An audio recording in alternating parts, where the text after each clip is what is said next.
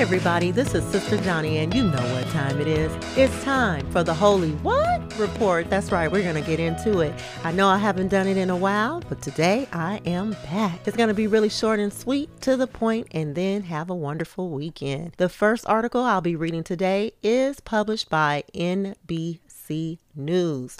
As of July 9, 2021, large plume of brown water from Elsa seen moving into the Gulf of Mexico. Discolored water from Tropical Storm Elsa was seen over the Gordon River and Naples as it meets the Gulf of Mexico. The same thing is happening in Lee County. Please read this article. The next article is published by MSN and it was published on July 9th, 2021. Hot bubbles rise from bottom of sea days after Taal volcano erupted in the Philippines. Divers were confused after hot bubbles were seen rising from the bottom of the sea days after the Taal volcano erupted in the Philippines. Go ahead and read this article. The next article is published by Business Insider and it was published on July 8th, 2021.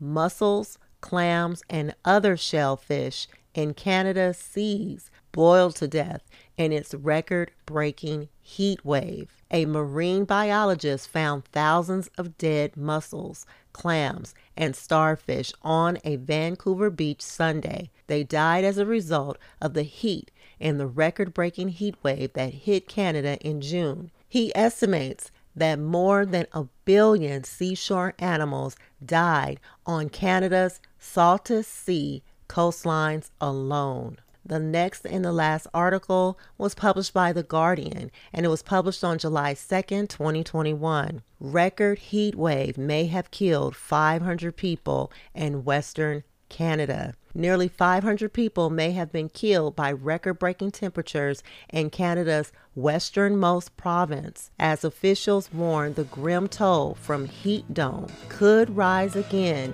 as more deaths are reported. All right, that'll do it for the Holy What Report. Thank you so much for tuning in. Have a wonderful weekend. Signing out.